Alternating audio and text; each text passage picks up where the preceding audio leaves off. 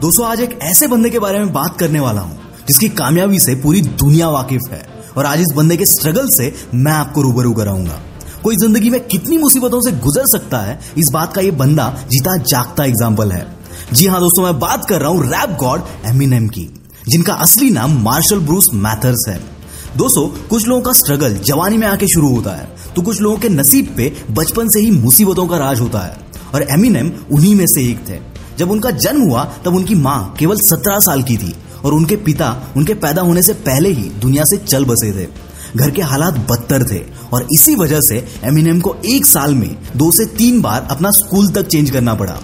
बचपन में कभी भी एक स्कूल में ना रहने की वजह से उनके कभी दोस्त नहीं बने। वैसे तो उन्हें स्कूल जाना पसंद नहीं था और वो पढ़ाई में भी इतने कुछ खास नहीं थे। पर उन्हें इंग्लिश से, बचपन से ही प्यार था। वो अपनी वोकेबलरी का नॉलेज बढ़ाने के लिए खुद को डिक्शनरी में बिज़ी रखते थे। बाकी सब्जेक्ट्स में इनको कोई दिलचस्पी नहीं थी। और इसी वजह से ये बंदा नाइन्थ क्लास में तीन बार फेल हो गया। और आखिरकार स्कूल भी छोड़नी पड़ी। अब सवाल था खुद का पेट कैसे भरेंगे? और इसीलिए ये बंदा जो भी काम मिले वो करने लगा। जब एमिनेम अपने टीनेज में आए, तभी उनका सामना रेसिज्म से हुआ। आगे जिस शहर में वो रहे, वहाँ पर भी उनको रेसिज्म का सामना करना पड़ा। और हाँ यहाँ पर आपका एक मिथ क्लियर करता हूँ। अगर आपको लगता है कि सिर्फ़ ब्लैक स्किन लोग ही रेसिज्म का शिकार बनते हैं तो आप गलत है। क्योंकि जिस शहर में एमएनएम रहते थे, वहाँ डार्क स्किन लोगों की चलती थी। और यहाँ रेसिज्म का शिकार बनते थे गोरी चमड़ी वाले लोग। एमएनएम भी कई बार इसके शिकार हुए। उनको कई बार बुली किया गया, पीटा गया। और तो और एक लड़की ने इसी रेसिज्म के चलते एमिनेम को इतना पीटा कि वो सात दिनों तक कोमा में चले गए। जब एमिनेम नौ साल के थे, तब से उनको ये सब झेलना पड़ रहा था।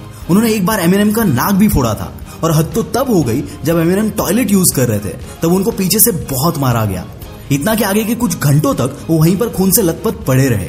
डॉक्टर्स ने उनकी माँ को यहाँ तक बताया था कि एमिनेम के रिकवर होने के चांसेस अब ना के बराबर है। पर डेस्टिनी शायद कुछ और ही चाहती थी। एमिनेम ठीक तो हो गए, पर नाइटमेयर्स, ट्रॉमा, हेडेक, इन जैसी तकलीफें होने लगी।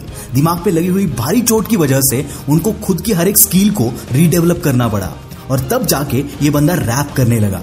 एमिनेम पहला व्हाइट स्किन बंदा है, जिसने रैपिंग करना शुरू किया।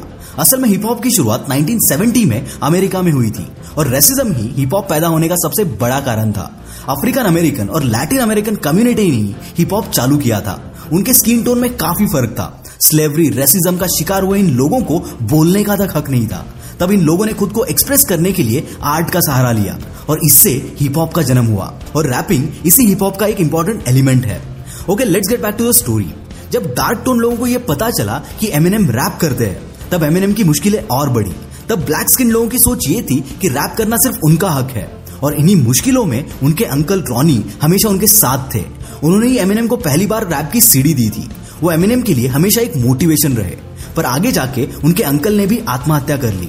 एमिनेम को इसका काफ़ी सदमा पहुँचा, पर फिर भी इन्होंने अपना रैप करना नहीं छोड़ा। कई मुसीबतों और बड़ी मेहनत के बाद एमिनेम ने अपना फ़र्स्ट एल्बम इनफाइनाइट रिलीज़ किया। पर वो बुरी तरह से फ्लॉप हुआ और दिक्कतें तब बढ़ी जब इन सबके चक्करों में उनका जॉब भी छूट गया। स्ट्रेस की वजह से इस बंदे ने सुसाइड करने तक की कोशिश की। दोस्तों, यकीन मानिए, जिन्हें सारी दुनिया रैप गॉड के नाम से जानती है, मैं उन्हीं के बारे में बात कर रहा हूँ। 1997 में जब एमिनेम ने एक रैप कंपटीशन में हिस्सा लिया, उसमें उन्होंने सेकंड पोजीशन हासिल कर ली। 1999 में फ़ेमस आर्टिस्ट डॉक्टर ड्रे ने एमिनेम के काम से खुश होकर उनके साथ एक एल्बम बनाया। जिसका नाम रखा गया द स्लिम शेडी। और तभी से एमिनेम का दौर शुरू हो गया। ऐसा कहा जाता है कि जब भी वो कोई रैप लिखते थे, वो खुद को घंटों तक एक रूम में बंद कर लिया करते थे। इसके बाद कुछ ही दिनों में एमिनेम का रैप गॉड ये सॉन्ग आया। और इसके बाद तो इस बंदे ने कामयाबी को अपनी मुट्ठी में ही कर लिया। उन्होंने खुद के लाइफ पर बेस एट माइल नाम की एक मूवी भी बनाई है। इसके अलावा उन्होंने दो बेस्ट सेलर किताबें भी लिखी है। वो एक रैपर के साथ साथ सॉन्ग राइटर प्रोड्यूसर एक्टर और न जाने क्या क्या है। ये बंदा सही मायने में एक आर्टिस्ट है, जिन्होंने आर्ट को एक ज़रिया बनाया खुद को एक्सप्रेस करने के लिए और प्रूव किया कि success is the best revenge दोस्तों, जितनी मुश्किलें इस बंदे के लाइफ में थी, उतनी शायद ही किसी के लाइफ में होगी। और अगर इतनी मुश्किलों के बावजूद ये बंदा डटकर खड़ा रह सकता है तो ट्रस्ट मी तुम कुछ भी उखाड़ सकते हो। अगली स्टोरी आप किस पर सुनना चाहते हो कमेंट्स में ज़रूर बताना। This is Mangesh from the will power star signing off for the day bye